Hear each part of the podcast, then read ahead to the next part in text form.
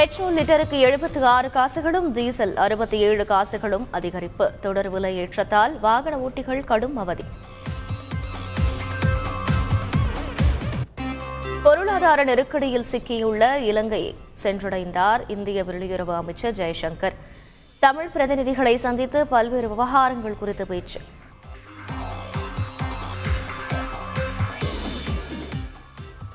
Dubai பயணம் முடிந்து சென்னை திரும்பினார் முதலமைச்சர் ஸ்டாலின். ஆறாயிரத்து நூறு கோடி ரூபாய் அளவுக்கு தொழில் முதலீடு ஒப்பந்தம் செய்துள்ளதாக தகவல்.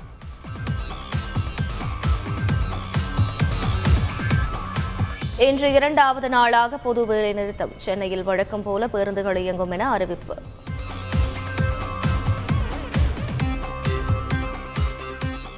வேலை நிறுத்தம் நடைபெறும் நிலையில் ஆட்டோ ஷேர் ஆட்டோக்களில் அதிக கட்டணம் வசூலித்தால் நடவடிக்கை. சென்னை பெருநகர காவல்துறை எச்சரிக்கை.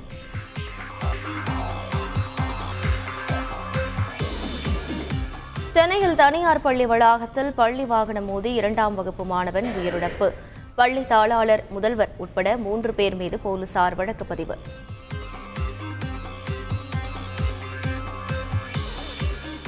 பள்ளி மாணவரின் உடல் பெற்றோரிடம் ஒப்படைப்பு.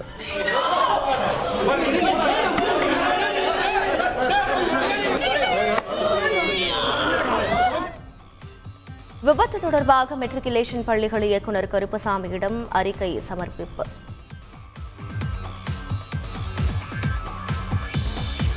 டெல்லியில் இரண்டாம் கட்ட பத்ம விருதுகளை வழங்கினார் குடியரசுத் தலைவர் ராம்நாத் கோவிந்த்.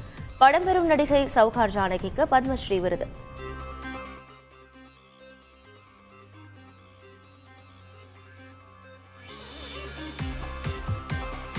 இலங்கையில் பெட்ரோல் வாங்க வரிசையில் காத்திருந்த முதியவர் உயிரிழப்பு. ஏற்கனவே ஐந்து பேர் பலியான நிலையில் மேலும் ஒருவர் உயிரிழந்த சோகம்.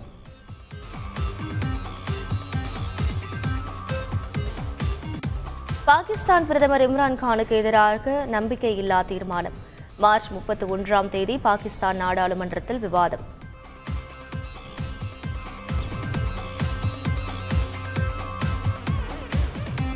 உக்ரைனின் மரியபோல் நகரில் சரமாரியாக தாக்குதல் நடத்தி வரும் ரஷ்ய படைகள். இதுவரை ஐந்தாயிரம் பேர் உயிரிழந்துள்ளதாக அதிகாரப்பூர்வ தகவல்.